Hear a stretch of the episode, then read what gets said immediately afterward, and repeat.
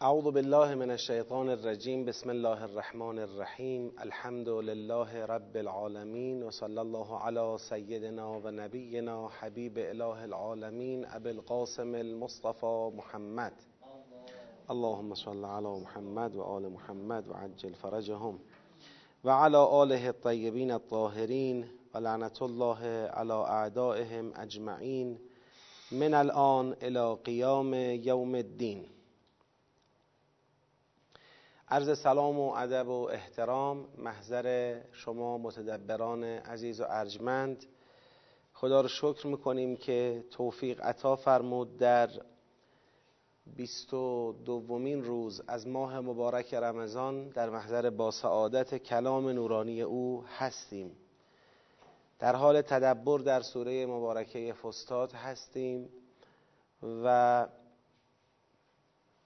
مرحله اول تدبر در این سوره یعنی فهم آیات اون رو داریم انجام میدیم و ان الله بعد از این مرحله دستبندی سپس جنبندی دسته ها و بعد از اون ارتباط دسته ها و جنبندی کل سوره رو ان الله خواهیم داشت. طبق وعده که داده بودیم خدمت شما عزیزان بناست که به سوالاتی که به ما می‌رسه برای این کلاس به این سوالات هم به اندازه ظرفیت جلسه جواب بدیم. اولا ارز کنم خدمتتون که به هر حال سوالات به دست ما می‌رسه. چون من شنیدم بعضا ظاهرا بعضی از خواهران یا برادران بزرگواری که عضو این کلاس هستند براشون یک مسئله مطرحه. می‌بینن مثلا به سوالشون اینجا جواب داده نشد. تصور می‌کنن سوالات به دست ما نرسیده. سوالات به دست ما می‌رسه و ما خیلی نمی‌تونیم به همه سوالات توی این جلسه بپردازیم. گاهی اوقات حجم سوالات بیش از اون مقداریه که قالب جلسه ما اجازه پاسخگویی بده. خب این جلسه غیر حضوریه. به شکل مجازی شماها دارید این جلسه رو می‌بینید. من کلاس جلوی چشمم نیست که بتونم مدیریت کنم ببینم تا کجا می‌تونم به سوال جواب بدم. بالاخره همه کسایی که دارن از این برنامه استفاده می‌کنن و باید در نظر بگیرم. این یه نکته. بعضا به خاطر حجم بالای سوالات به برخی از سوالات اینجا جواب نمیدیم. یکی هم اینه که گاهی سوالات به دست من می‌رسه ولی ناظر به مباحثیه که قبلها گفته شده. یعنی شما مثلا الان دارید بحثای قبلی رو مرور می‌کنید یه سوالی به ذهنتون می‌رسه به بحثای قبلی مربوط میشه. من بخوام دو مرتبه به این سوالاتم جواب بدم باز رشته کلام گسسته میشه. خب افراد خیلی زیادی اون بحثای قبلی رو حضور ذهن ندارن. باید یادآوری کنم بحث قبلی چی بود بعد سوال شما رو مطرح کنم بعد جواب بدم. باز اینم رشته کلام رو قیچی می‌کنه. سوالاتی که وقتشون گذشته رو باید توی مجال دیگه. مثلا در سامانه پرسش و پاسخی که ما داریم می‌تونید اونجا مطرح کنید من اونجا در خدمت شما هستم. یک مسئله دیگه هم داریم اونم اینه که گاهی اوقات افرادی سوالی میفرستن. سوال خارج از بحث ماست کلن این اصلا به سوره بقره مربوط نمیشه. مثلا یه بحث معرفتی یه بحث اخلاقی کلی. پرسیده میشه. نمیگن راجع به فلان آیه یا فلان مبحث در سوره بقره سوال داریم. میگن راجع به فلان نکته صحبت کن.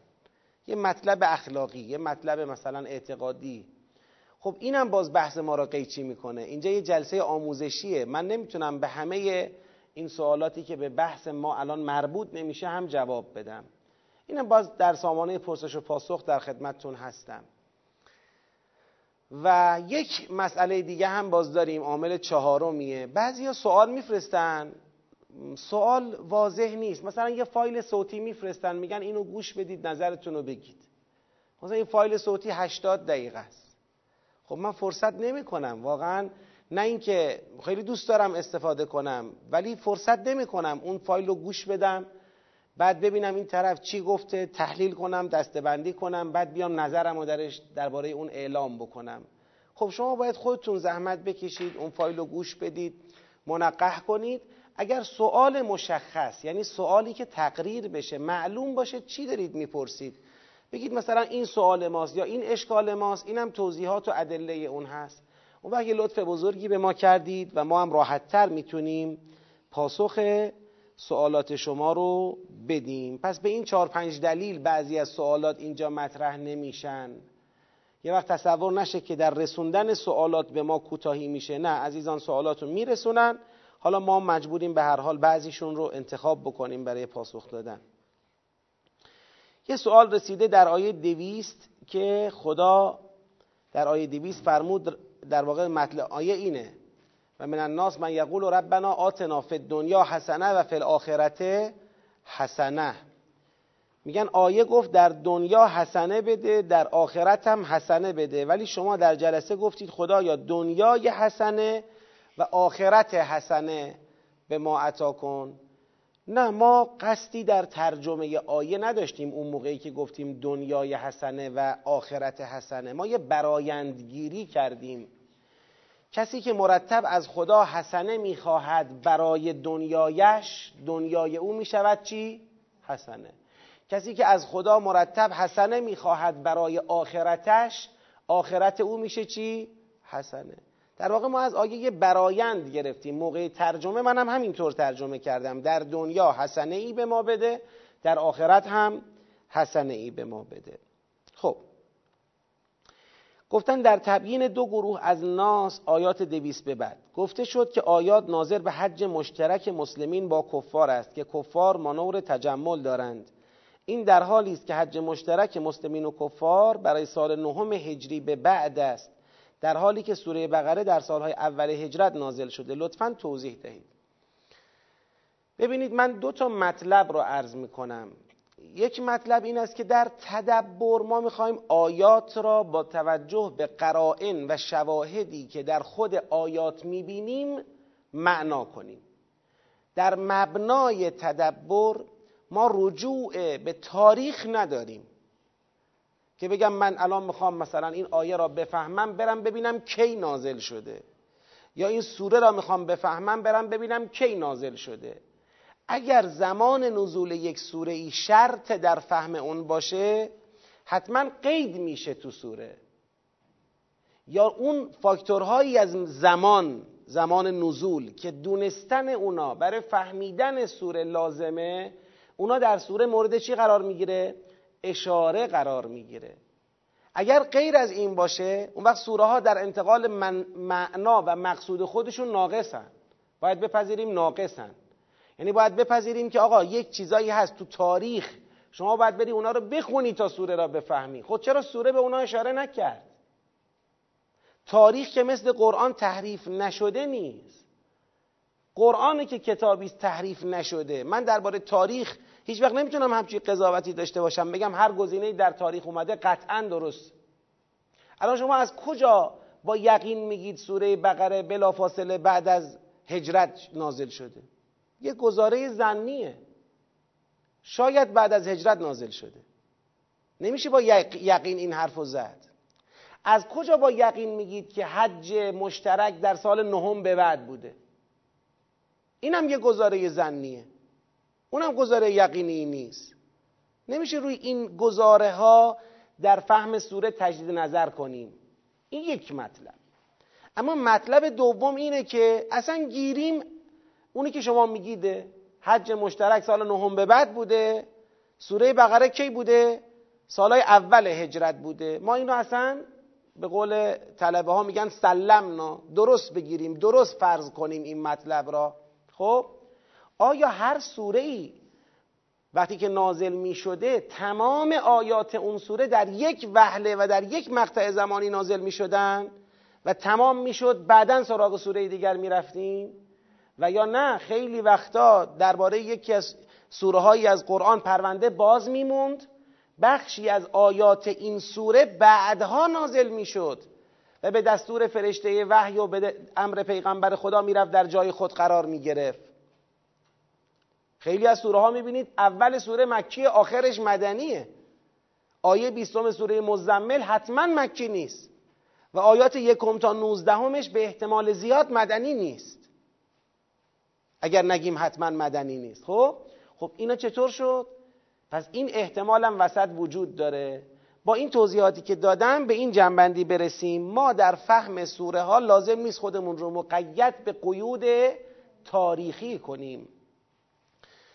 و مطلب بالاتر اینه که اصلا قرآن منبع تاریخه.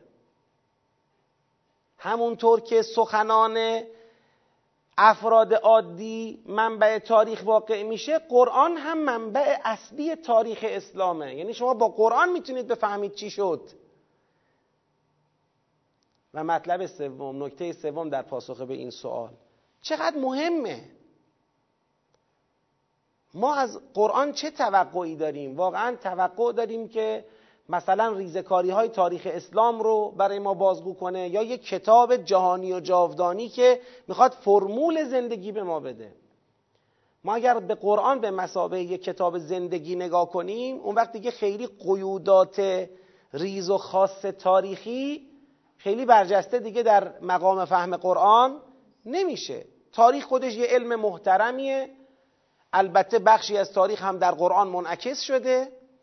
ولی دیگه خیلی از ریزکاری های بسا تو تاریخ هست که دونستن اونها در مقام فهم قرآن شرط نیست. ای بسا بعضا مخل و مزرم باشه. یعنی یه دفعه می‌بینی یک سایه فکر تاریخی میفته رو سر آدم دیگه هر کار می‌کنه نمی‌تونه سوره را بفهمه. من بارها گفتم خدمت متدبران عزیز برای من پیش اومده سوره ای را رفتم خوندم فهمیدم قشنگ منسجم و روشن فهمیدم. بعد مراجعه کردم به یه تفسیری ببینم اون چی گفته می‌بینم اون تفسیر مثلا نوشته که این سوره انسجام ندارد. بعد تعجب کردم آخه سوره به این منسجمی این چرا میگه انسجام نداره؟ خیلی انسجامش واضحه. رفتم می‌بینم مثلا در اون تفسیر تحت تأثیر حکایات تاریخی وقایع شعن نزولی هر آیه ای رو یه جور فهمیده و عملا این سوره تیکه تیکه شده تو ذهن او. در حالی که حتی اگر شعن نزول یک آیه ای مال فلان واقع است شعن نزول آیه بعدیش مال فلان واقع است شعن نزول آیه قبلیش مال فلان واقع است اون شعن نزول ها یه مسئله است. تعلیف کنونی قرآن یک مسئله دیگره. آقا حالا این آیه ها در هر کدوم توی واقعی نازل شدن باش الان کی تعلیف کرده اونها رو کنار هم قرار داده شده یه سوره؟ خب اون کسی که اینا رو کنار هم قرار داده شده یک سوره او دیگه برای اون مسئله این نبوده که این تو فلان واقع اون تو فلان واقع اون تو فلان واقع اون نمی‌خواسته ما اینا رو تیکه تیکه کنیم هر کدوم رو به یه واقعی بچسبونیم. او تعلیف کرده اینا رو شده یک کتابی شده یک مقاله ای شده یک سوره ای خب؟ پیغمبر اکرم تعلیف کرده قرآن را. به دستور فرشته وحی این کار رو انجام داده. حالا درسته بعضیا میگن جمع قرآن با پیغمبر اکرم با وحی نبوده ولی اونا راجع به چی این حرف رو می‌زنن؟ راجع به ترتیب سوره ها نه راجع به ترتیب آیات. یعنی ترتیب آیات همه قبول دارن که کار کار خداست کار وحیه کار پیغمبره. پس دیگه اینجا ما جایی برای شک و شبه هم برای ما باقی نمیمونه. یکم طولانی شد جواب این سوال ببخشید. سوال کردن آیا واقعا خدا اجازه همرنگ شدن با مشرکان رو هرچند در برهی کوتاه صادر کرده است؟ جواب بله صادر کرده است. همرنگ شدن به چه معنی؟ اگه همرنگ شدن از همرنگ شدن منظورتون اینه که ما داریم حج به جا میاریم اونام دارن حج به جا میارن. اگر این همرنگ شدنه بله خدا صادر کرده است. چرا؟ به خاطر اینکه حج در حقیقت مال ابراهیم علیه السلامه. و الان هم پیغمبر خدا حج ناب را می‌خواد اجرا بکنه مناسک حقیقی و ابراهیمی حج را می‌خواد پیاده بکنه. حالا مشرکان هم دارن حج می‌کنن بخشی از احکامشون تغییر کرده تحریف شده بخشی سر جاشه یه جاهایی بین ما و اونا مشترکاتی وجود داشته. این هیچ ایرادی به حساب نمیاد که برای ما جای تعجب بشه چرا خدا این کار را کرده؟ اتفاقا این همون سوالیه که برای مسلمین صدر اسلام هم پیش اومد. برای همین خدا آمد گفت درست ظاهر قضیه شبیه همه. ولی اینا دنبال دنیان ما دنبال رضای خدا. اینا دنبال دنیان ما دنبال نجات از آتش. برای همین فرمود من الناس و منهم. دو گروه کرد آدما رو. خب اینم روشن. سوال بعدی. گفتن آیا بهرهمندی فراوان از دنیا در صورتی که همش حلال و صحیح باشه با تقوا منافات داره؟ قطعا نداره. اگر کسی با تقوا از دنیا بهره ثروتش هم زیاد شده. بگیم مثلا چون ثروتمنده پس بی تقواست. حتما اینطوری نیست. حتما اینطوری نیست. یه وقتی انسان با تقوا به ثروت قابل توجهی هم رسیده. هیچ اشکالی در این مسئله وجود نداره. ولیکن دو تا نکته را بغلش ببینیم. نکته اول این که تقوا دقیقا چیه؟ تقوا مراتب داره. به عنوان مثال عرض می‌کنم اینو. یه وقتی تو جامعه صحبت از فقط تقوای فردیه. آقا من همه احکامم رو رعایت کردم تو خرید و فروش تو معاملات. پول خوبی به دست آوردم سود زیادی به دست آوردم. آقا طیبا لکه حلال نوش جان. این تقوای فردی درست. اما یه تقوای اجتماعی هست. تقوای اجتماعی مثلا یعنی چی؟ مثلا فرض بفرمایید من این رو که عرض می‌کنم دیگه حالا ممکنه چالش هم درست کنه ولی اب نداره. رو این چالش برید فکر کنید بریم فکر کنیم. کلاس کلاس علمیه. خیلی نگران این نیستم که چالش درست میشه.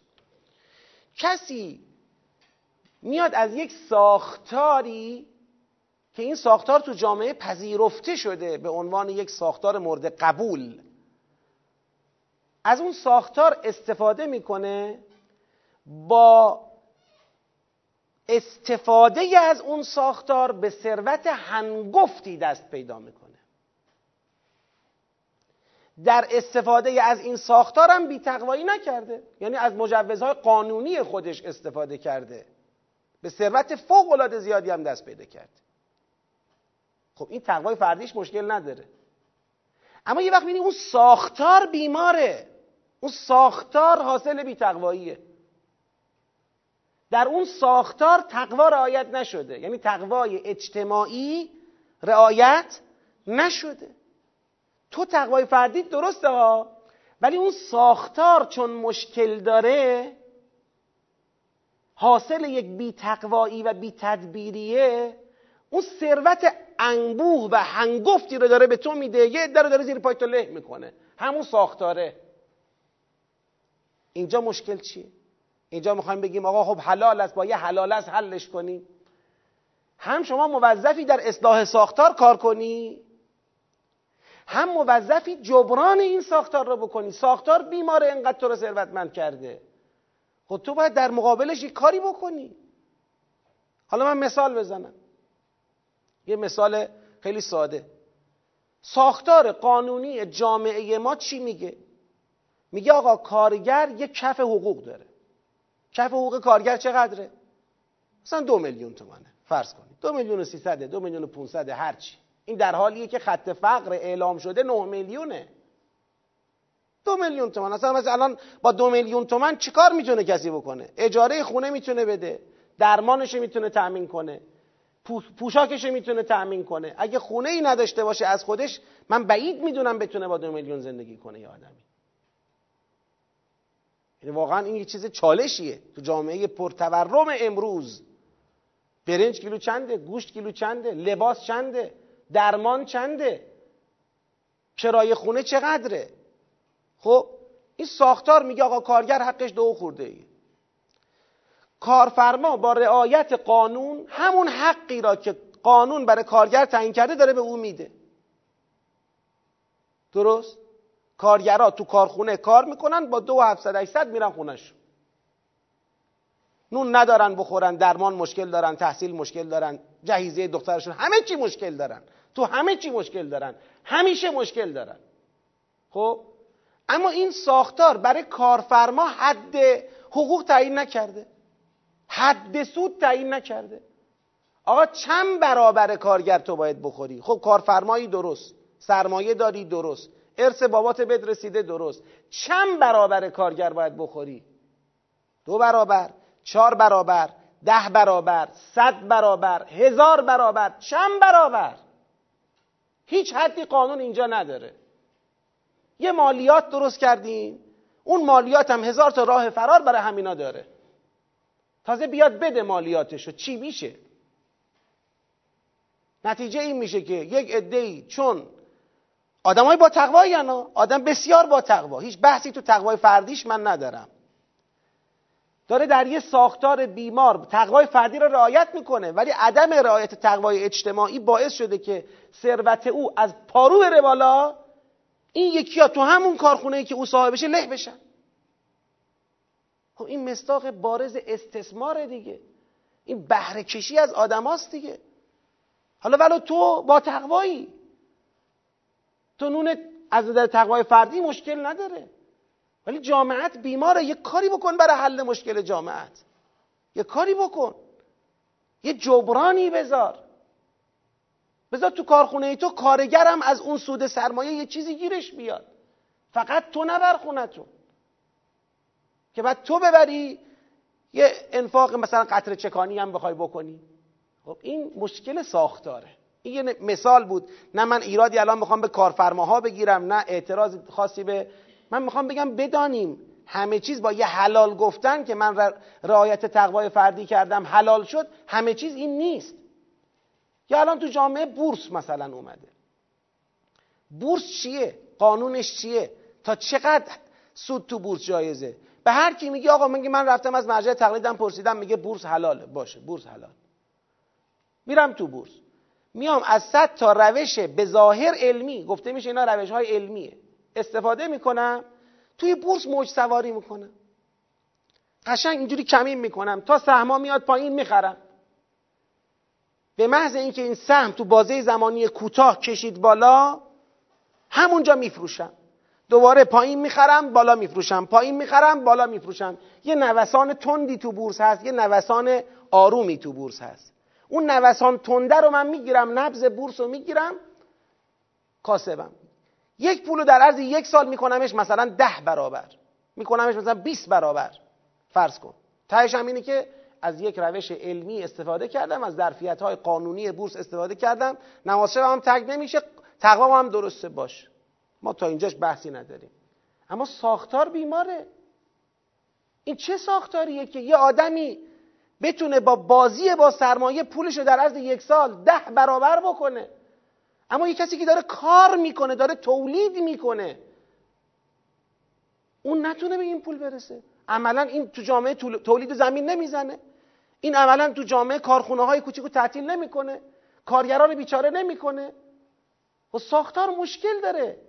یه فکری برای حل ساختار لازمه. صرف اینکه جایز است رفتیم توی ساختار. حلال شد. همین این کافی نیست. مسئولیت مسلمانی ما ایجاب می‌کنه نسبت به این چیزا حساس باشیم. حساس باشیم. من نه فتوا دادم نمیگم بورس حرامه نمیگم حلال. اصلا من کاری با این ندارم. صحبتم فرق بین تقوای فردی و اجتماعیه. در کسب و کار در پول در آوردن. نباید جامعه طوری باشه. این نظام اقتصادی سرمایهداری و لیبرال سرمایهداریه که توی اونجا شما هر چی می‌خوای می‌تونی در بیاری. دیگران هم نمی‌تونن در بیارن بمیرن. به ما چه؟ فوقش اینه که ما مثلا در جشن نیکوکاری و در انجمنهای خیریه یک قرون دوزار رو هم بریزیم گوشه ای از مشکل جامعه را حل کنیم.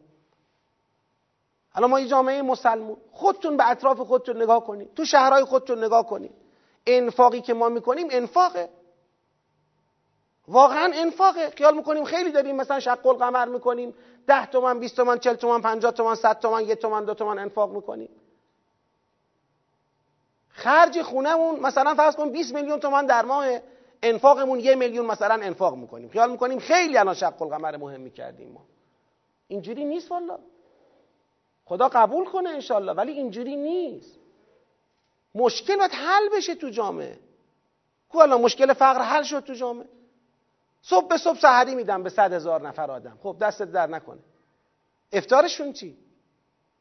این ساختاری که تو جامعه درست شده تو هر می‌دونی می‌بینی 10 تا 20 تا 30 تا 40 تا 50 تا کارگر وایساده. صبح تا شب داره نگاه می‌کنه یکی بیاد اونو ببره سر کار و نیست. شب باید شرمنده خونش بره چی؟ این اوضاعی که یه نفر یه دندونش درد بگیره پول نشته باشه فقط باید بکشتش چی؟ یه دونه دندون الان بخوای درست بکنی زیر یه میلیون نیست. 800 تومن 900 تومن یه میلیون تومن. چقدر درآمد داره؟ کی بیاد اینجور پولا رو بده؟ این آدمی که یه عمل جراحی نیاز پیدا می‌کنه باید 20 میلیون تومان خرج کنه نداره چی؟ این آدمایی که از نداشتن جهیزیه موندن تو خونه ها فقط بعد بندگان خدا به این لیستای ما نگاه کنن که ما بریم یه چهار تا مثلا یخچال و نمی‌دونم گاز و فلان همه چی از پایین ترین مدلش رو بخریم بگیم بیا 8 میلیون بدید اینو مثلا بدیم به یه دختری بره سر خونه زندگیش چی. اون وقت تو یه دونه با 8 میلیون شما دختر راهی می‌کنی. که جهیزی های ما 800 میلیون مثلا بشه یه میلیارد بشه 400 500 میلیون بشه.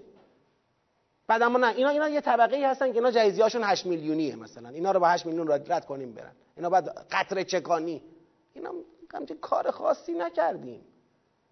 همچین کار خاصی نکردیم. یعنی فکر نکنیم خیلی شق القمر الان ما داریم می‌کنیم. خدا رو شکر. همین فرهنگ انفاقم که هست خدا رو شکر. و توسعهش بدیم ها. من نمی‌خوام اینو سرکوب کنم. بگم پس دیگه دست از انفاق بشوییم. ما یکم بیشتر از اینا باید بکنیم از خودمون. به خصوص پول دارا به خصوص پول دارا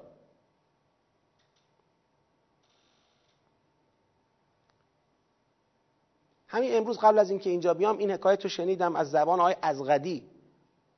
چون من ایشونو بسیار انسان دانشمند و بسیار انسان عالم با تقوا آگاه دارای درک از راهبردهای اسلام می‌شناسم. واقعا ایشونو من اینطوری می‌شناسم. لذا استناد می‌کنم به سخن ایشون. نقل می‌کرد حکایتی رو روایتی رو. اینو فقط بشنویم هممون که بدانیم ما هنوز خیلی باید کار کنیم. به کم خودمون به انفاق کم خودمون زود قانع نشیم. کار خیلی باید بکنیم. بله انقدر انفاق نکنیم که خودمون فقیر بشیم. خودمون بشیم مسئله برای جامعه. این بله. اما تا فقیر نشدیم جا برای انفاق کردن هست. تا فقیر نشدیم جا برای انفاق کردن هست. میگه که بین دو نفر صحبت شد یکی از بنی هاشم یکی از بنی امیه. بینشون صحبت شد که آقا بنی هاشم سخی ترن یا بنی امیه؟ اهل انفاقن بیشتر یا بنی امیه؟ گفتن این گفت بنی هاشم اون گفت بنی امیه. گفتن امتحان کنیم یه خانواده بیچاره فقیری تو بنی امیه بودن. گفتن بریم برای این خانواده تو برو از بنی امیه پول جمع کن من برم از بنی هاشم پول جمع کنم. ببینیم که کدوم اینا با سخاوت این فردی که از بنی امیه بود رفت در خونه ده نفر از اشراف و اغنیای بنی امیه را زد نفری هزار سکه به او دادن. ببخشید نفری ده هزار سکه. نفری ده هزار سکه بهش دادن. از ده تا خونه نفری ده هزار سکه گرفت شد صد هزار سکه اومد. خوشحال. به اونام گفته بود ما این مسابقه ایه و اونام گفتن برو اینا رو بنداز وسط بذار بفهمن. بنی امیه کیه؟ بنی هاشم کیه؟ بعد اون کسی که از بنی هاشم بود اومد رفت فقط در خونه دو نفر. اول رفت در خونه امام حسن علیه السلام. گفت آقا اینجوریه. یه بنده خدایی خانواده فقیری هن. به اونا کمک بکنیم. شما چه کمکی می‌کنید؟ حضرت 150 هزار سکه داد. تنهایی. امام حسن علیه السلام بارها هرچی داشته را با فقرا تقسیم کرده. بارها. کریم اهل بیت که میگن اینطوری کریم اهل بیته. هرچی داشته را با فقرا تقسیم کرده. امام حسن علیه السلام 150 هزار سکه داد. رد در خانه امام حسین علیه السلام. گفت آقا یه همچین موضعی هست موردی هست شما. گفت قبل از آن از کسی کمک گرفتی؟ گفت آره از برادر شما امام حسن مجتبی علیه السلام کمک گرفتم. گفت چقدر کمک کرد؟ گفت 150 هزار تا. گفت من از ایشون بیشتر کمک نمی کنم ادب باید رعایت کنم. منم 150 هزار امام حسین السلام 150 هزار سکه داد. اومد. گفت چقدر جمع کردی؟ گفت من 100 هزار تا آوردم. 10 تا خونه رو زدم 100 هزار تا. گفت من دو تا خونه رو زدم 300 هزار تا آوردم. تازه این دو نفری که به من این پولو دادن گفتن برای رضای خدا نه برای شرکت تو مسابقه شما. برای رضای خدا. الانم برم بهشون بگم این مسابقه بود پولو برگردونم قبول نمی‌کنن دیگه. اینجوریه. سخاوتمون انشالله هست. بیشتر از این حرفا. به خصوص دارایان. حالا که ساختارهای جامعهمون بیماره ایناییمون که تو ساختار بیمار پول زیادی تو جیبمون میاد بیشتر مسئولیم.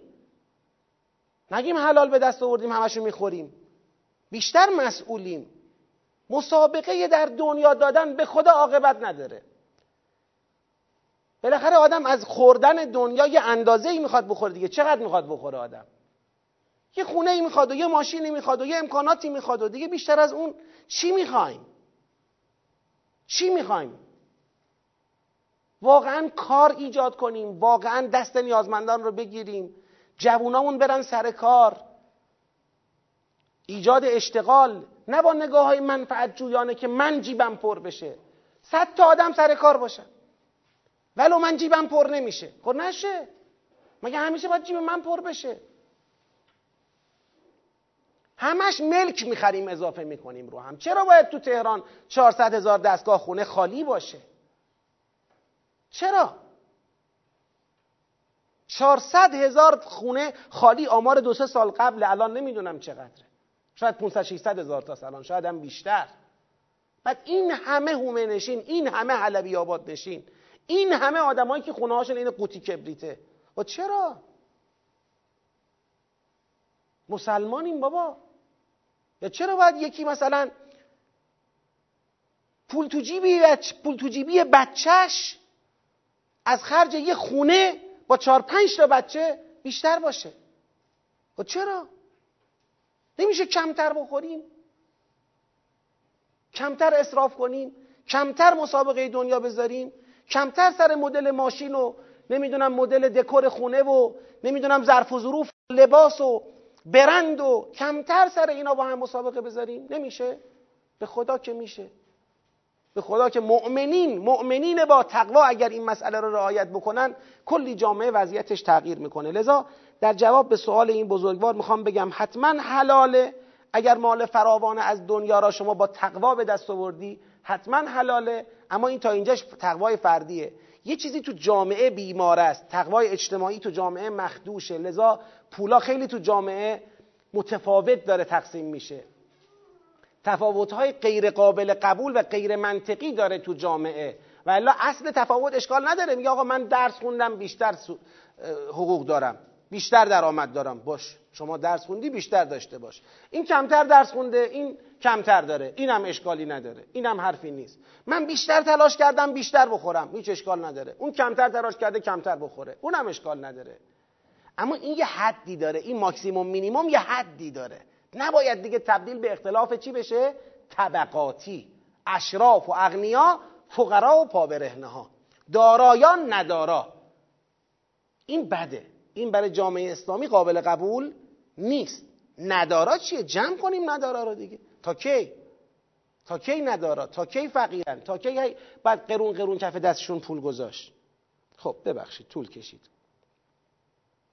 خب بازم سوالاتی هست. دیگه من فرصت نمی کنم امروز به اونا برسم. سوالات زیاده. بلکه بتونیم یک دو تا قدم جلو بریم. حالا چون امشب شب احیا هست و شب 23 ماه مبارک رمضان از دو شب قبلی هم اهمیتش در مسئله قدر بودن بالاتره. یعنی احتمال قدر بودن این شب از دو شب قبلی هم بالاتر هست طبق بعضی از روایات. لذا امشب شب واقعا یکی از بهترین عبادات امشب صدقه دادنه. یکی از بهترین عبادات امشب صدقه انفاقی است که صدق ایمان را ثابت کند. صدقه یه بار دیگه تکرار می‌کنم. انفاقی است که صدق ایمان را ثابت کند. دیگه ببینه هر کس چجوری صدق ایمان خودش را می‌خواد ثابت کنه. حل کن. ببین مشکل یکی رو حل کن. درش بیار از افتادگی. این خیلی مهمه. این خیلی مهمه. این خیلی مهمه.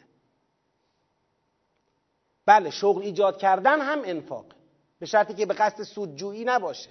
همش سودجویی نباشه. شما هم سود کن. اشکال نداره. سود متعارف ببر. خدایا بر این معنا موفقمون کن. بر این مسلمانی حقیقی که مسلمانی حقیقی نبزش تو دنیاگرایی داره می‌زنه. یعنی دنیاگرایی چقدر حل شد؟ خدا تو شاهدی در روز 22 ماه مبارک در آستانه شب قدر دارم این حرف رو می‌زنم. در پیشگاه قرآن تو دارم این حرف رو می‌زنم. نبز دینداری میزان دینداری در میزان مهار شدن دنیاگرایی ما مشخص میشه. ببینیم فشار دینداریمون چقدره. این مسئله. لن تنالوا البر. قرآن میفرماید. اینو قرآن میگه نه یک جا و دو جا. قرآن سراسرش پر از این که آقا دینداری با انفاقه. دینداری با گذشتن از مال و جان در راه خداست.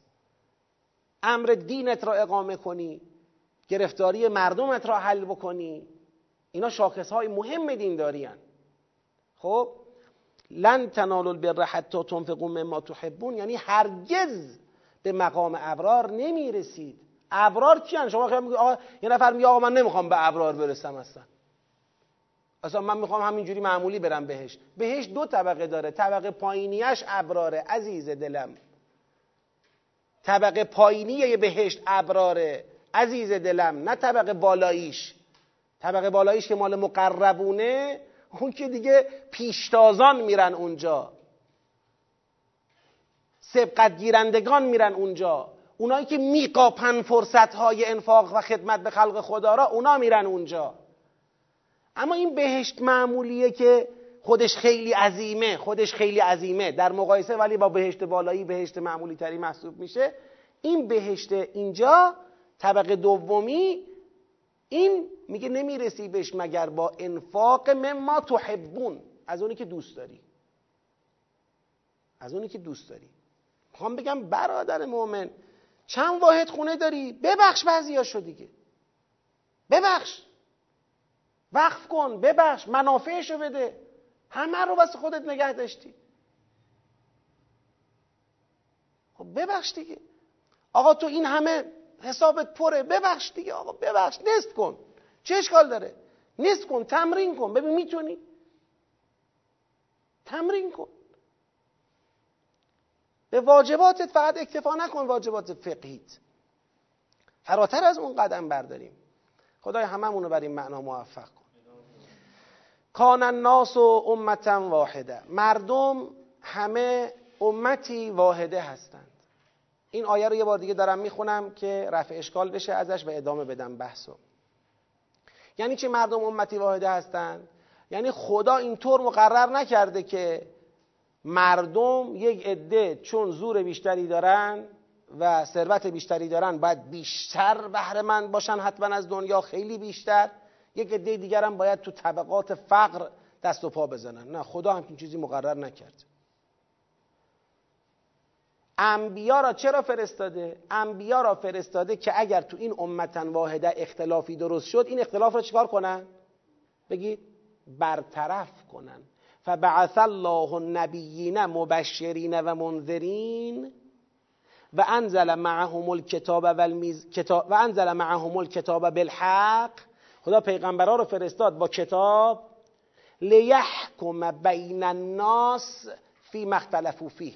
یعنی لیحکم خدا یحکم حکم کند خدا بین مردمی که امتا واحده بودند در اون چیزی که توش اختلاف کردند و امت واحده بودنشان را چه کرده؟ بگید. به هم زده. انبیا آمدن تا اختلافی را که درست شد تو امت واحده بودن آدم ها با حکم خدا برطرف کنن.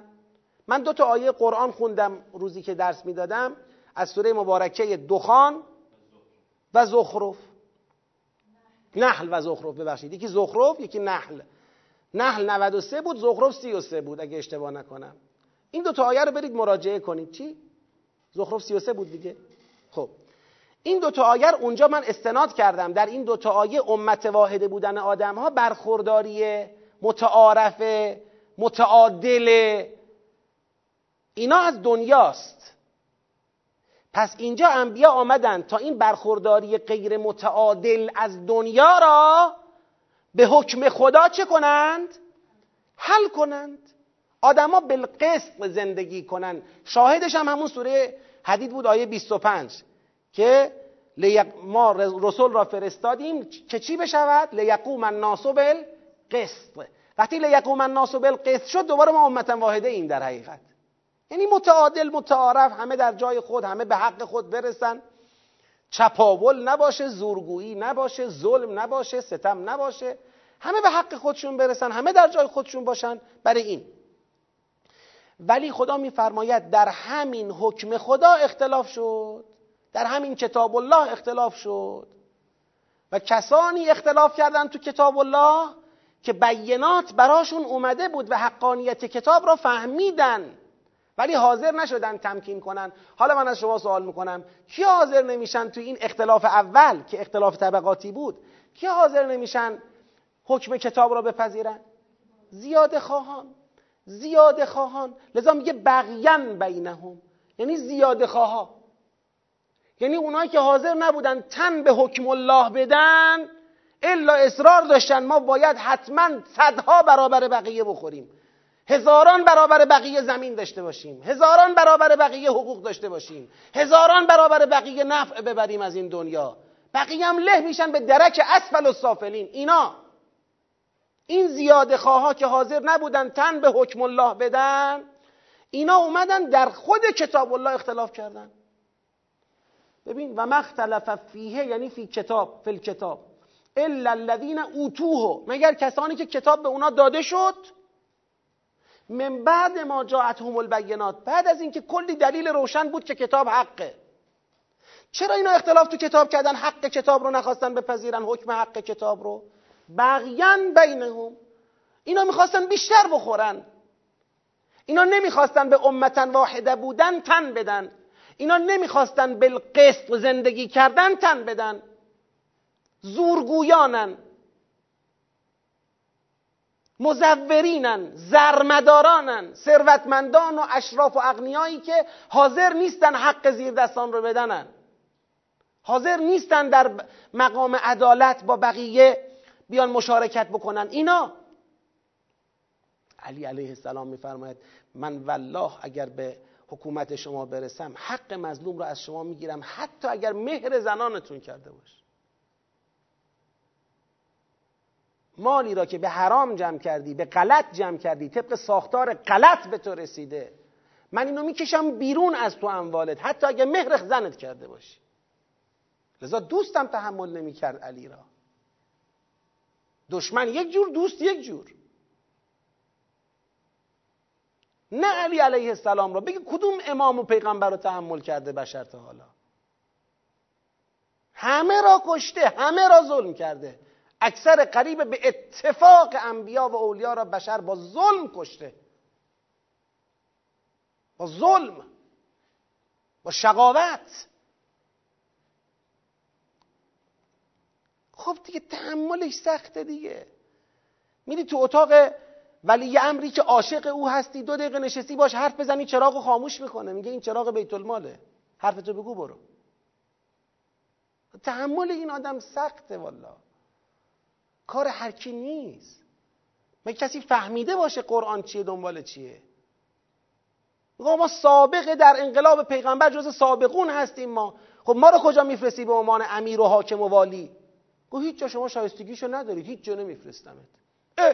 من تلهم من زبیرم من صحابی پیغمبرم هر کی می‌خوای باشی باش. احترامت واجب حقی در حاکمیت نداری تو. جمل را افتاد. باش میرم میجنگم.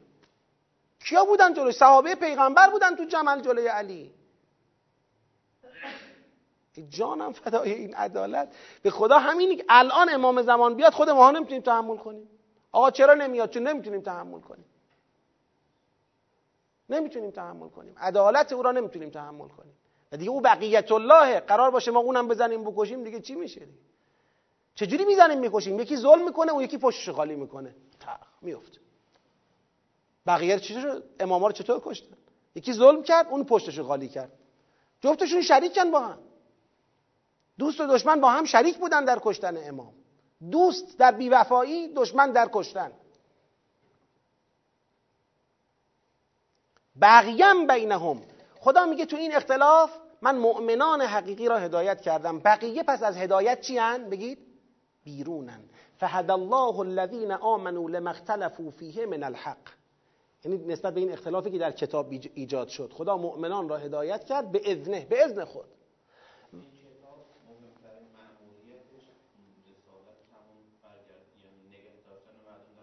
بله بله بله. مهمترین رسالت انبیا و کتابهای آسمانی ایجاد زندگی عادلانه است که جز در پرتو توحید ممکن نیست. اصلا نفی عدالت از آثار شرکه ظلم از آثار شرکه لذا تا توحید حاکم نباشه تا شریعت حاکم نشه عدالت برپا نمیشه که. که سوره معارج شاهدشه کلی سوره شاهد این مطلبه. لذا خدا میفرماد لقد ارسلنا رسولنا بالبینات و انزلنا معهم الکتاب والمیزان. چرا؟ لیقوم الناس بالقسط. دیگه خدا اونجا خودشو بینیاز می‌بینه از اینکه بگه مثلا لیعبد الله مخلصین له الدین. از این بینیاز می‌بینه. بینیاز می‌بینه از اینکه بگه تا بتها را بذارن کنار تا مرا بپرستن تا نماز بخوانن تا روزه بگیرن. از همه اونا بینیاز می‌بینه خودشو. به عنوان یک هدف برای ارسال رسول میگه قسط. برای همین پیغمبر اکرم میفرماید بعد از اینکه زمین پر از ظلم و جور شد فرزند من میاد زمین رو پر از قسط و عدل می‌کنه. حالا اینجا یه نفر اگر بگه یعنی قسط و عدل در فرهنگ دین از توحید هم مهمتره جواب قسط و عدل جز با توحید محقق نمیشه. تا شرک برچیده نشه کامل ظلمم کامل برچیده نمیشه. هر ظلمی ریشه در شرک داره. حتی ظلمی که من نوعی تو خونم دارم به زنم می‌کنم به بچم دارم ظلم می‌کنم اینم ریشه در شرک داره. حتی ظلمی که من نوعی دارم به همسرم به شوهرم می‌کنم در حقوق او اینم ریشه در شرک داره. حتی ظلمی که من دارم به فرزندم می‌کنم ریشه در شرک داره. مثلا به بچم دین یاد نمیدم ریشه در شرک داره.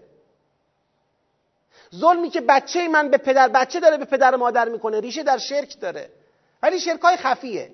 یعنی ما در زبان لا اله الا الله میگیم مشرک نیستیم موحدیم پاکیم. اشکال نداره درسته. ولی شرک خفیه. یعنی نتونستیم هنوز ریشه های شرک رو از دلمون بگید. بکنیم. تمام مسئله همینه دیگه. مسئله قسط و عدله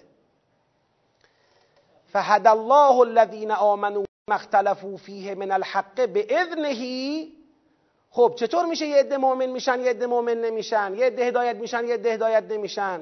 خدا میفرماید والله یهدی من یشاء الی صراط مستقیم. این تابع مشیت خداست. خدا هر کسی را که مشیت کند به صراط مستقیم هدایت می‌کند. اه پس مسئله جبریه اختیاری نیست. اگه خدا مشیت کند ما را هدایت می‌کند به صراط مستقیم. اگه مشیت نکند ما را هدایت نمی کند بله مسئله به مشیت خدا بستگی داره. ولی خود مشیت خدا طبق قانونه. یعنی مشیت های خدا مشیت های قانونیه. مشیت های سلیقه‌ای و دیمی و امروز از این دنده پا شدم. دلم می‌خواد مشیت کنم که همه موسیاها برن بهشت. فردا از اون دنده پا میشم می‌خوام مشیت کنم موزردا برن بهشت. امروز حال ندارم هیچکی نمی‌خوام بره بهشت. فردا حال دارم همه می‌خوام برن بهشت. اینطوریه؟ نه خیر. مشیت های خدا قانونیه. اگه اینا باشی این صفات رو داشته باشی مشمول مشیت خدایی که بری بهشت. اینجوری باشی مشمول مشیت خدایی که بری جهنم. مشیت های خدا فردی شخصی سلیقه‌ای باری به هر جهت. امروز اینطور فردا اونطور نیست.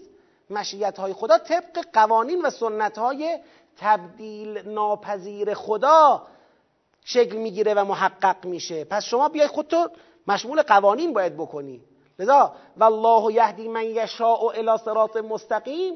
یعنی شما باید شاخصه های صراط مستقیم را در خودت ایجاد کنی تا مشمول مشیت خدا قرار بگیری به اینکه برسی به صراط مستقیم. بله چی بود سوال؟ بله.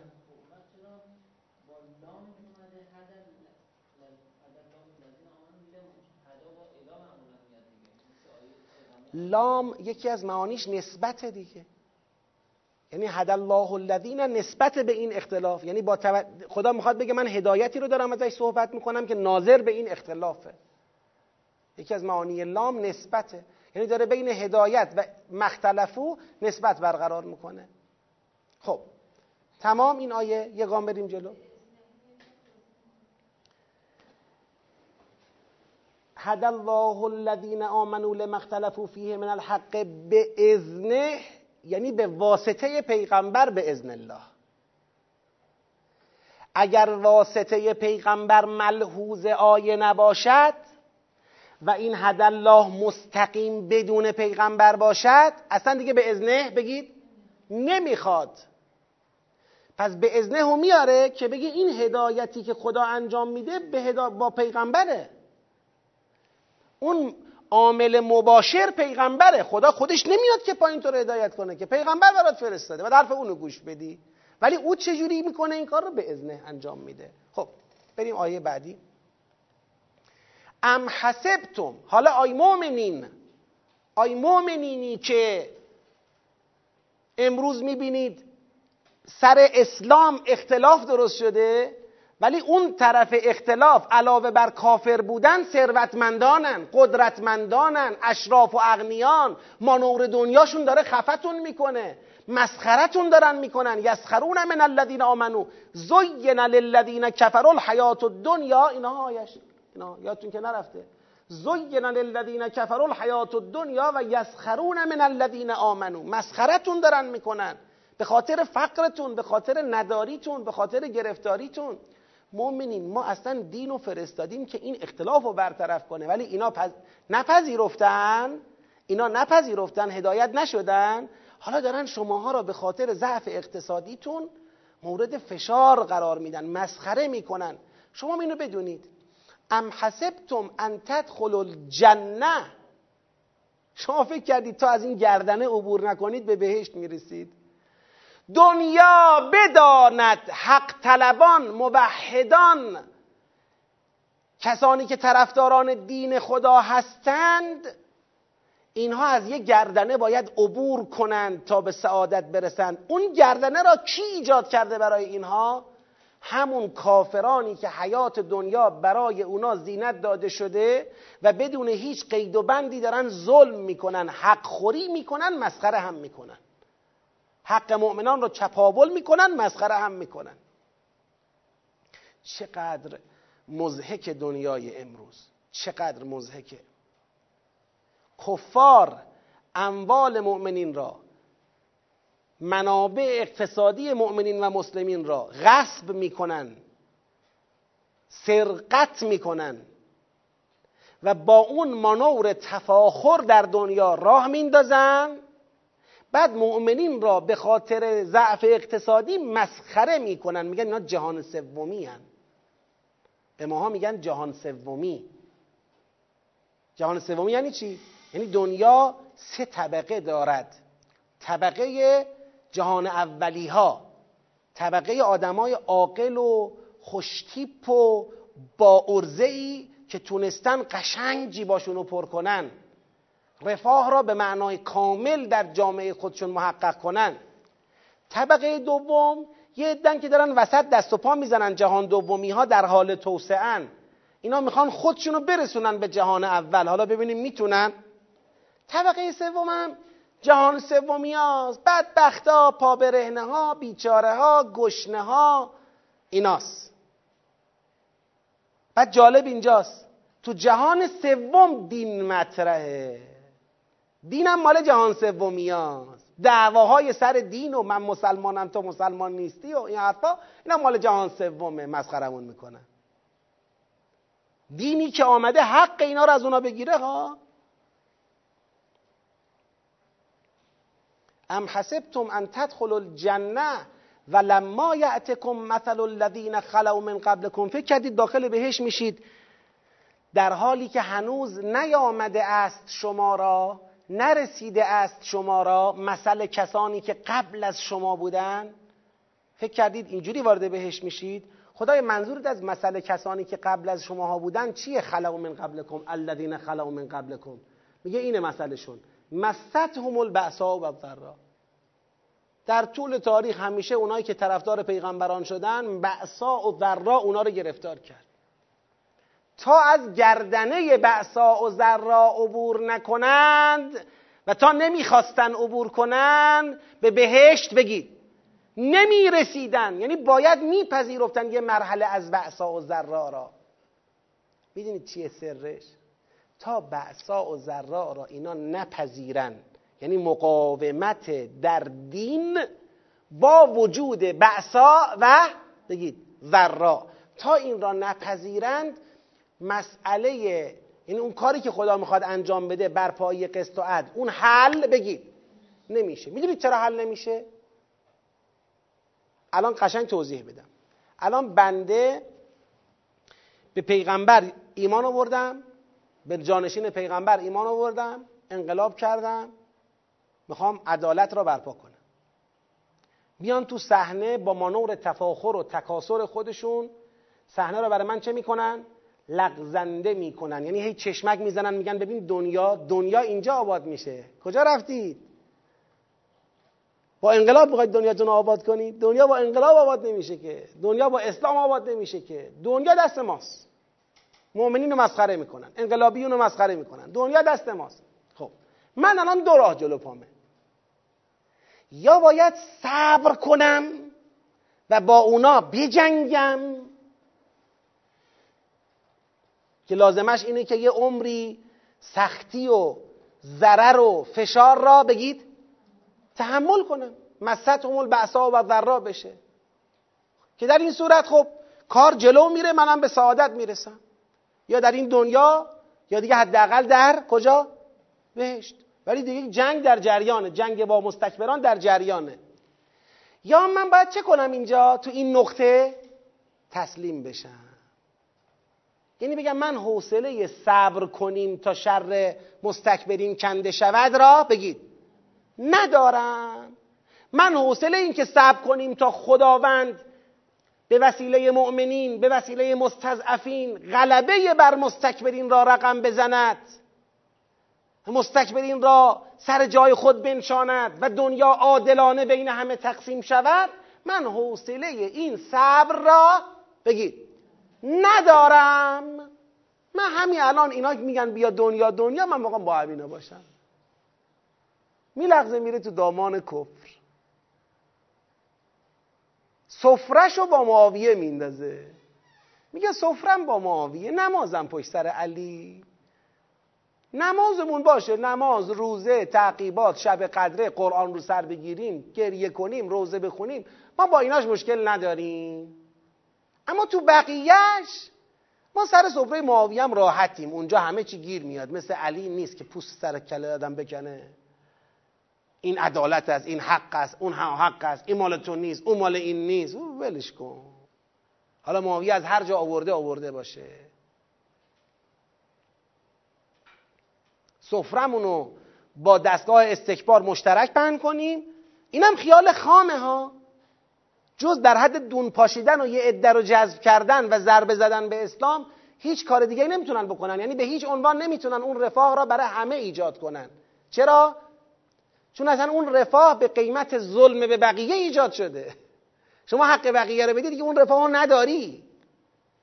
که بخوای برای همه ایجاد کنی. شما به قیمت ظلم به بقیه چپاول حق بقیه به اون رفاه رسیدی. پس اون اصلا اون الگوی اونها قابل فراگیر شدن نیست. پس یه فریب اینجا وجود داره. حالا دقت کنید اینجایی که میگه فان زللتم من بعد ما جاءتکم البینات چرا خدا نگران ما بلغزیم؟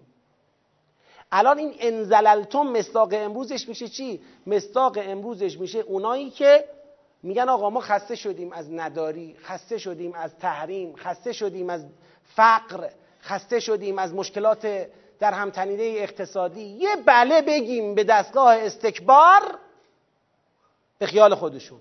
مشکل چی بشه؟ حل بشه. اونا یه چهار پنج تا شرط ساده گذاشتن دیگه مگه چی از ما می‌خوان؟ چی مگه از ما می‌خوان؟ یه بله بگیم قال قضیه رو بکنیم اونا با چهار پنج تا مسئله مشخص مشکل دارن. اگر این بله رو گفتیم مشکل حل میشه؟ مشکل حل میشه؟ نه. مشکلی حل نمیشه. این بله رو که گفتید تازه مشکلات شروع میشه. تازه بدبختیاتون شروع میشه.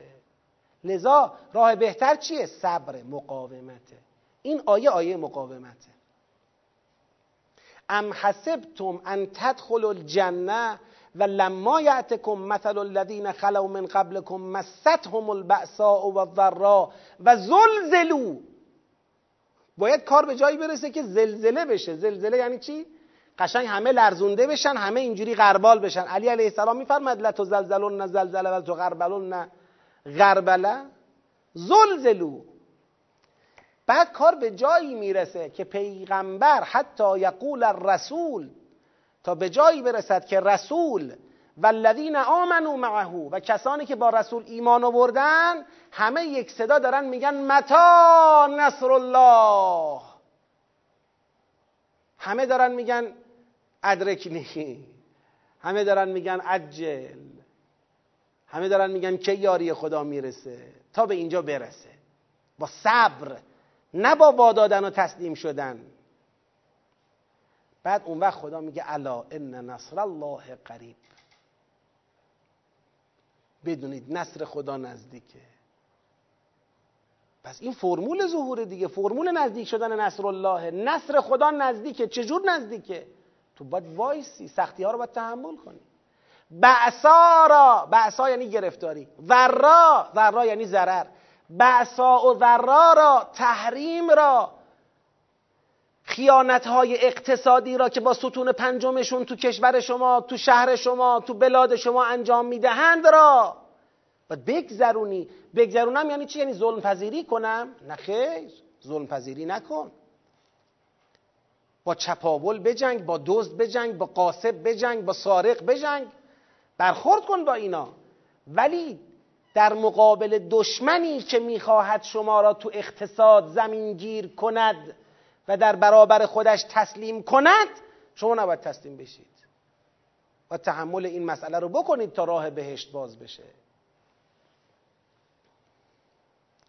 خب حالا ما تا وقتی که این مشکلات حل بشه بشینیم دست و دست بذاریم نگاه کنیم همدیگر رو تا وقتی که دستگاه استکبار که همه ثروت ها رو جمع کرده سر جای خود نشانده شود. تا اون روز تا اون روز چیکار کنیم؟ تو جامعهمون این همه گرفتاران هستن چیکار کنیم؟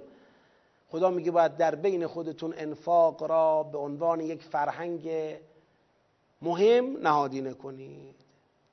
لذا برای مردم قشنگ سوال پیش اومد در این لحظه. گفتن خب حالا فهمیدیم راه انفاقه. چی انفاق کنیم؟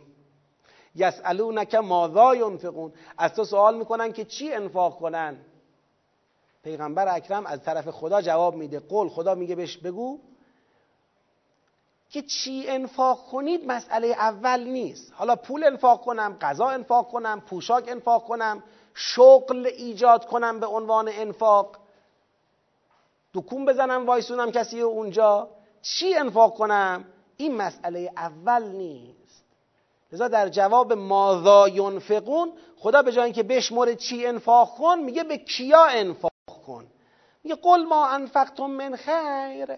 هر خیری که انفاق کردی ام از پول مسکن حمایت شغلی تأمین اجتماعی تأمین جهیزیه هر چی که انفاق کردی هر چی که انفاق کردی با این اولویت ها انفاق کن. فلل والده اول برای پدر و مادرت. خدا دوست نداره کسی دارا باشه پدر مادرش ندار. کسی سیر بخوره پدر مادرش نه. خیلی نمک نشناسی آخه.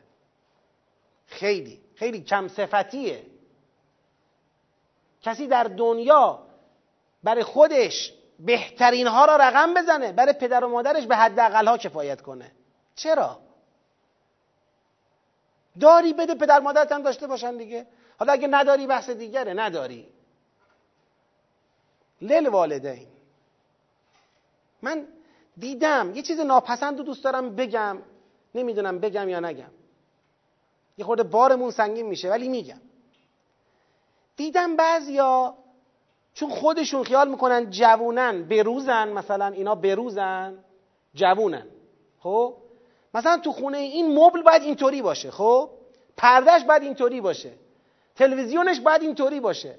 فرشش باید اینطوری باشه. غذاش باید اینطوری باشه. خب؟ برای خودش یه شعنی قائله. بعد چیزایی که کهنه میشه را مثلا این مبله دیگه به درد خونه من نمی‌خوره. مادرم پیره دیگه پدر ما پیره دیگه اونا چی می‌خوان؟ اونا مبل شیک می‌خوان چه کنن؟ این مبل دست دومه رو میده به اونا. انفاق کرده. نکن. نکن جوون این کار کار بدیه. محبوب نیست این کار. ما پیروان آقایی هستیم. حالا من بحث اینی که میگم آقایی که خلیفه مسلمینه مملکت مولا علی حاج آقا چقدر بود روزی که خلیفه بود؟ جغرافیای مملکت مولا علی چقدر بود حاج آقا؟ حدودش یک مرزش تو چینه. یه مرزش روسیه است. یه مرزش رومه. یعنی ایران، عربستان، سوریه، ترکیه، افغانستان عراق نمی‌دونم اینا همه مصر اینا همه تو مملکت علیه. یعنی علی حاکم یک سوم زمینه. امام مسلمین حاکم یک سوم زمینه. با غلامش با هم میرن بازار لباس بخرن. برای خودش لباس می‌خره دوازده دینار. چیز نه دینار. برای غلامش لباس می‌خره دوازده دینار. غلامش میگه آقا آخه شما خلیفه مسلمینی. برای خودت نه دینار برای من دوازده دینار. میگه ما دوست داریم به غلامانمون بیش از خودمون برسیم. غلامش رو بیش از خودش تکریم می‌کنه. میگه لباس تو از من شیکتر باشه. بعد وقت ما میگم برای پدر مادر از خودمون پایین تر آخه بدی دیگه. خوب نیست. می‌خوای انفاق کنی؟ من خیر. اول فلل والدین چون خدا دوست نداره والدین زیر دون فرزندان باشه وضع اقتصادیشون. این قشنگ نیست تو جامعه اسلامی. زیبا نیست. پسندیده نیست. بعد بل اقربین نمی‌خوام من همون خیرم جلوشو بگیرم ها حالا نمی‌خوام بگم دیگه کمک نکنیم. نه می‌خوام بگم شعنشون هم رعایت کنیم. این شعن پدر و مادر رو رعایت کنیم. این خیلی مهمه. عزت بدیم عزت. به هر کی که می‌خوایم کمک کنیم باید بهش عزت بدیم. نه فقط به پدر مادر. اما دیگه پدر مادر در اوج. بعد ول اقربین آقا نزدیک کنه حاج آقا چقدر برخورد کردی؟ برخورد کردیم. شماها بینندگان عزیز برخورد کردید به کسی که از شما داره تکدیگری می‌کنه. یعنی از شما پول می‌خواد برای که شب گشنه نخوابه. راستم میگه ها. می‌پرسی کس نداری؟ می‌بینی داداش های گردن کلوف داره. یکی بازاریه یکی دکتره یکی مهندسه یکی جیبا پر.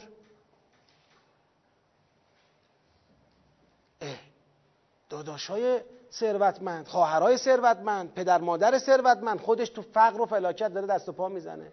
فوا عجبا. آقا برس به اقرباعت دیگه.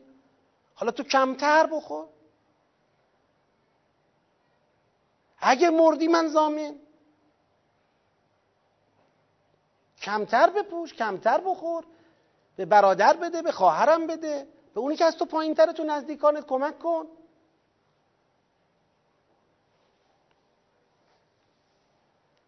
تموم شد اقربین دادید. بازم دارید می‌خواید کمک کنید.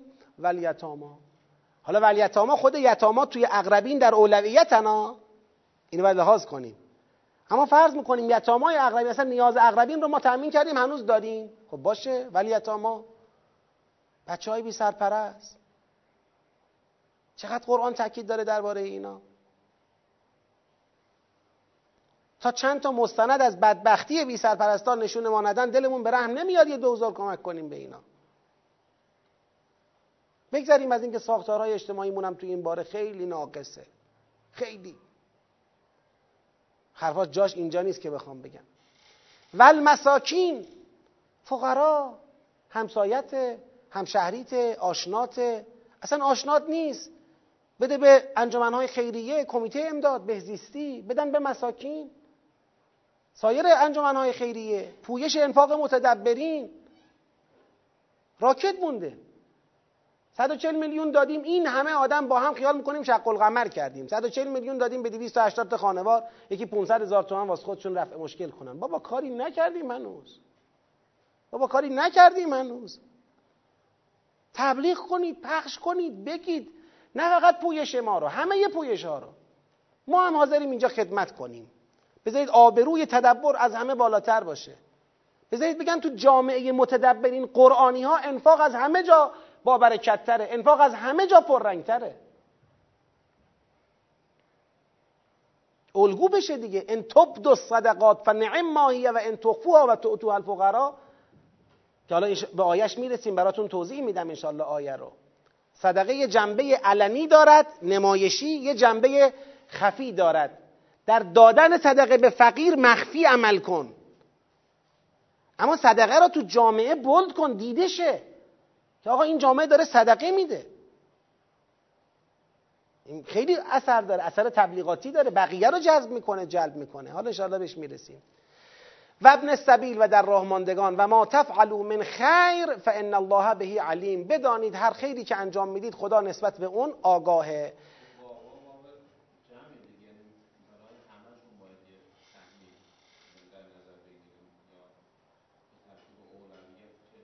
من اولویت می‌فهمم. من اولویت می‌فهمم. حالا بحث علمی مفصلی داره. اولویت می‌فهمم. بله. تا ببینید والدین و اقربین اولویتن. اولویت های نسبی هن. نسبت آدما. یعنی والدین در درجه اول اقربین رتبه بعد از اون با سلسله مراتب. درجه دو درجه سه درجه چهار سلسله مراتب داره. خب؟ شما خواهرت گرفتاره لازم نیست مثلا بدی به پسر عموی مثلا فرض کنید خانومت کمک بکنی. خواهرت گرفتاره. خب؟ اینو باید در اولویت قرار بدی. حالا اونم خودش برادری داره. اون پسر امو هم خودش برادری داره خواهری داره. اونم باید وظیفه خودشون در قبال او عمل کنن. خب؟ اما از یتاما به بعد اولویت های عنوانیه.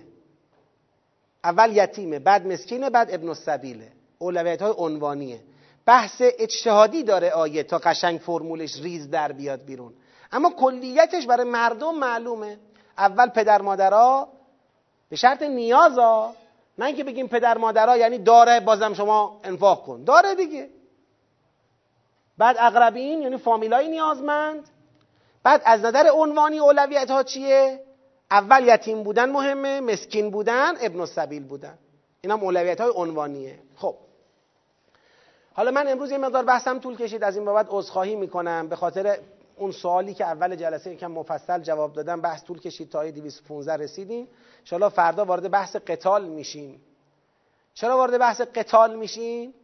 چون این تقابل دنیاگرایان کافر که می‌خوان اسلام را و مسلمین را بلغزونن بلرزونن مسخره کنن زیر یوغ خودشون بگیرن این تقابله تا جنگ نباشد حل بشو بگید نیست. لذا ببین حاج آقا آیه 216 رو نگاه کن بعد آیه 217 هم نگاه کن.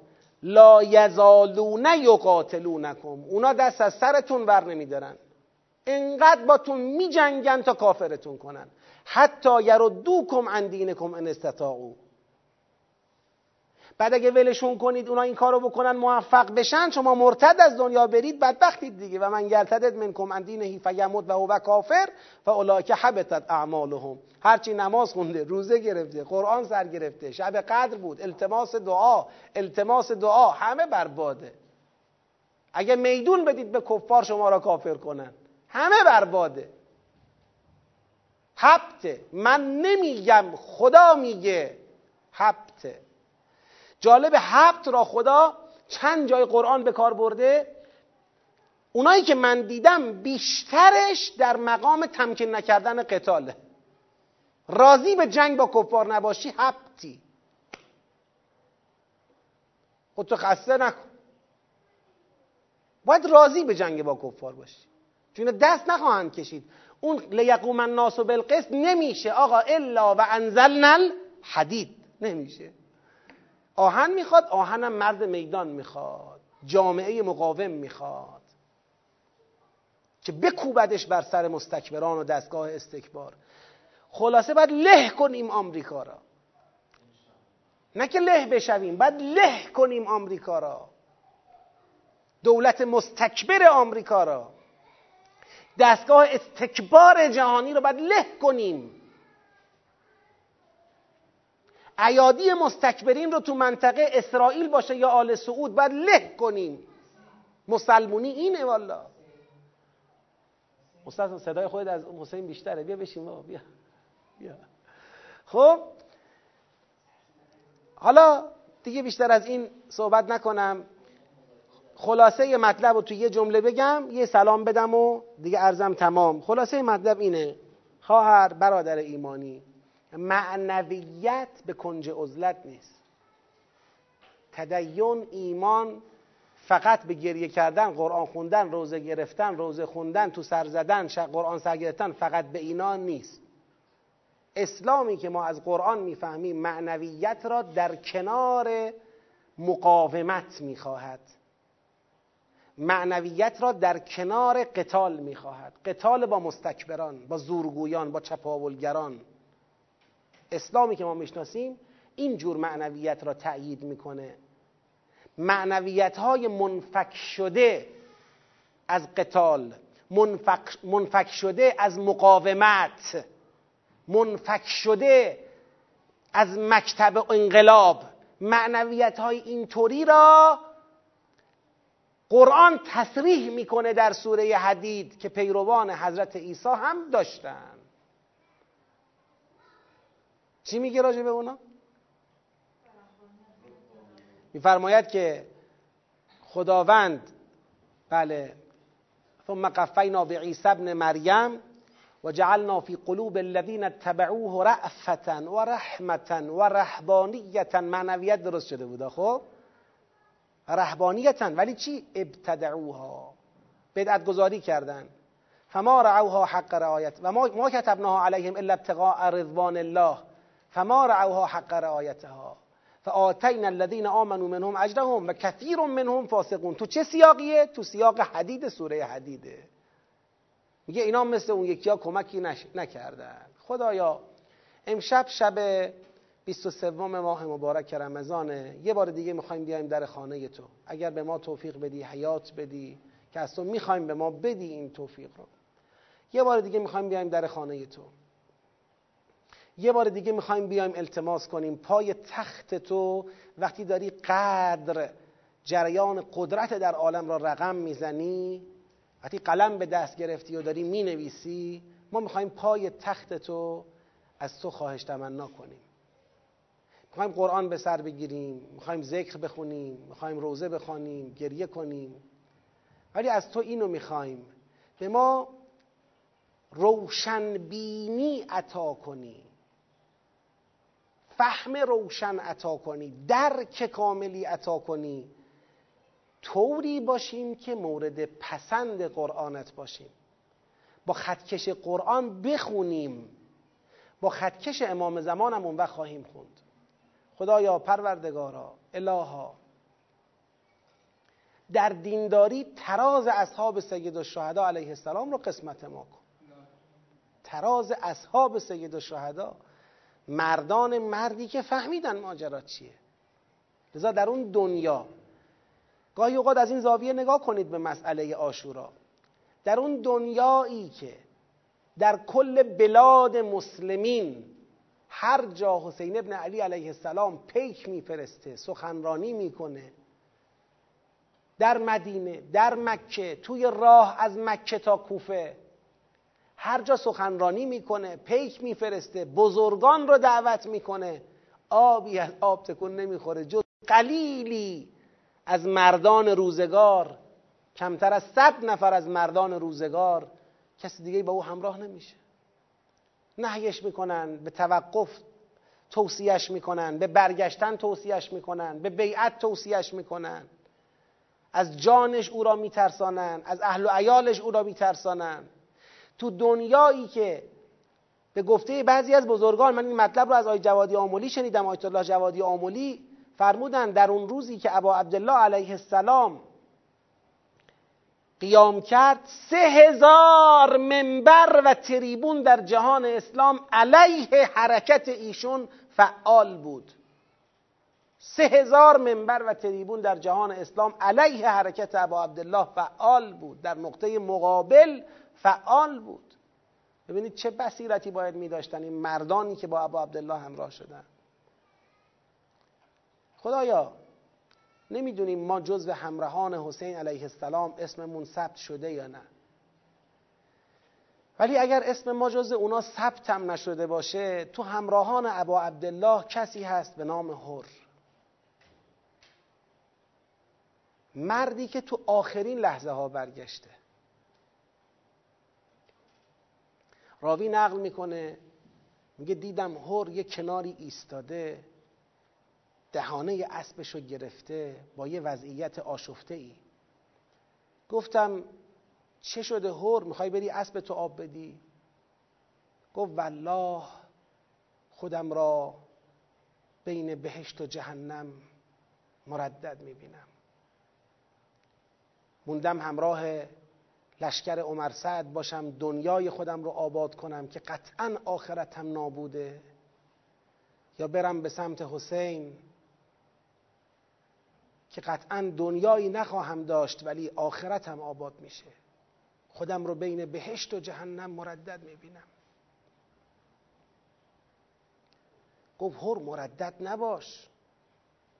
هر پرسید راست راستی جنگ خواهد شد. گفت بله جنگ قطعیه. جنگ قطعیه. و تو هم مردد نباش. میگه من سرم رو برگردوندم مشغول کار دیگری بشم. یه وقت دیدم داره به تاخت میره به سمت خیمگاه ابا عبدالله الحسین علیه السلام. نقل های مختلفی هست که وقتی او به خیمگاه رسید امام حسین علیه السلام منتظر او بود. چون امام حادی قلوب به ازن الله قلب او را آماده دیده. جذبش کرده. امام منتظرش بود. هر آمدی؟ بله ابن رسول الله آمدم ولی شرمسارم. در بعضی از نقل ها میگن کفش های خود را از گردن آویخته بود. به نامش با اظهار شرمساری گفت من دل بچه های تو را لرزوندم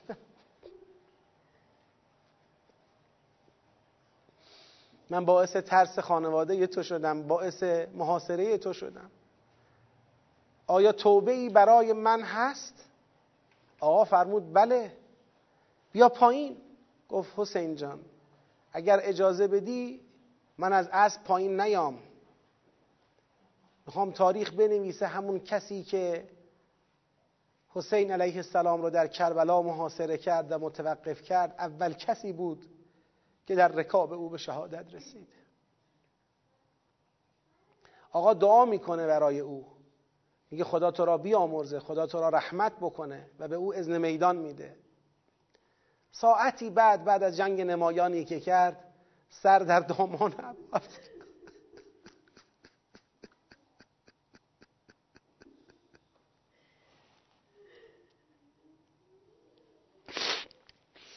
خدایا داریم به غروب 22 مین روز ماه رمضان نزدیک میشیم. دیگه شب قدر شب احیاست. بد زندگی کردیم. تو این حرفی نیست. کوتاهی خیلی داشتیم. خودمون اقرار می‌کنیم. گناه خیلی کردیم. خودمون اقرار می‌کنیم. ولی خدایا ما شنیدیم که هر علیه السلام مجذوب هدایت حسین علیه السلام شد به خاطر یک ادبی که رعایت کرده بود. در طول زندگیش خیلی حرمت نگه می داشت. از جمله همون موقعی که محاصره کرد حضرت ابا عبدالله را امام حسین علیه السلام با او تند صحبت کرد. او را مورد خطاب و اتاب قرار داد. گفت به چه حقی منو محاصره می‌کنی؟ گفت معمورم و معذورم. امام به او گفت سکلت که امک مادرت به ازاد بنشینه. این چه حرفیه که من معمورم و معذورم؟ راهو باز کن. گفت اما من نمی‌تونم به شما جوابی بدم. مادر شما فاطمه زهراست. ما شنیدیم از وعاز از منبری ها این ادبی که او رعایت کرد قلب او را متحول کرد. خدایا تو از قلوب ما آگاهی عشق حسین در قلب ما پره. خدای ما ابا عبدالله رو دوست داریم. مکتب حسین علیه السلام رو دوست داریم. درسته در تراز اصحاب او نیستیم ولی اصحاب او را دوست داریم. قسمت میدیم. به این لحظه ها به این ساعت ها اگر در قلب ما این ظرفیت رو می‌بینی که جذب مکتب حسین بشیم خدایا به احترام ابا عبدالله ما را هم جذب کن. ما هم به مکتب ابا عبدالله ملحق کن. ما را به یاران او ملحق کن. ما را یاران آخر و زمانی سید الشهدا علیه السلام قرارمون بده. و اگر به قلب ما نظر می‌کنی و این ظرفیت را نمی‌بینی به احترام مادر حسین به احترام پدر حسین به احترام خاندان حسین به احترام دعای حسین برای شیعیانش خدای این ظرفیت را در قلب ما ایجاد کن. خدای قلم به دست توست اراده اراده توست. تو این دنیای وانفسا دست ما را بگیر به کشتی نجات حسین علیه السلام برسون. السلام علیک یا ابا عبدالله.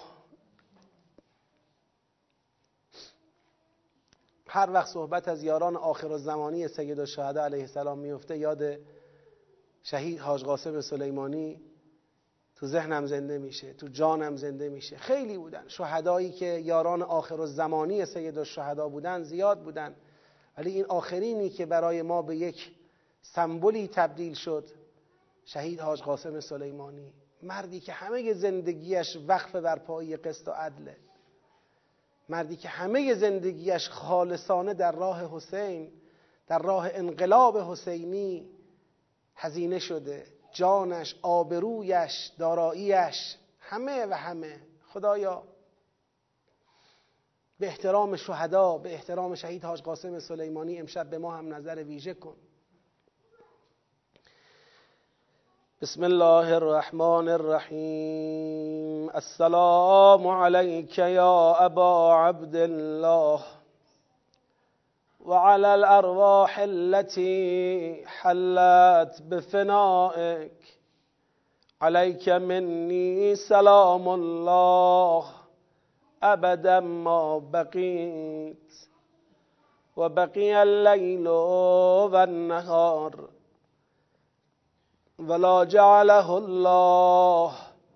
آخر العهد مني لزيارتكم. نیابت از امام زمان. السلام على الحسين وعلى علي بن الحسين وعلى أولاد الحسين وعلى أصحاب الحسين و رحمت الله و برکاته. همه شما عزیزان رو به خدا میسپارم انشالله حتما همه شما برای این حقیر هم دعا کنید. برای خادمان هیئت قرآن و ولایت خادمان جریان تدبر برای همه به طور ویژه دعا کنید. ما هم دعاگوی شما هستیم ان الله خدا یار نگهدارتون باشه. سلامت باشید انشاءالله.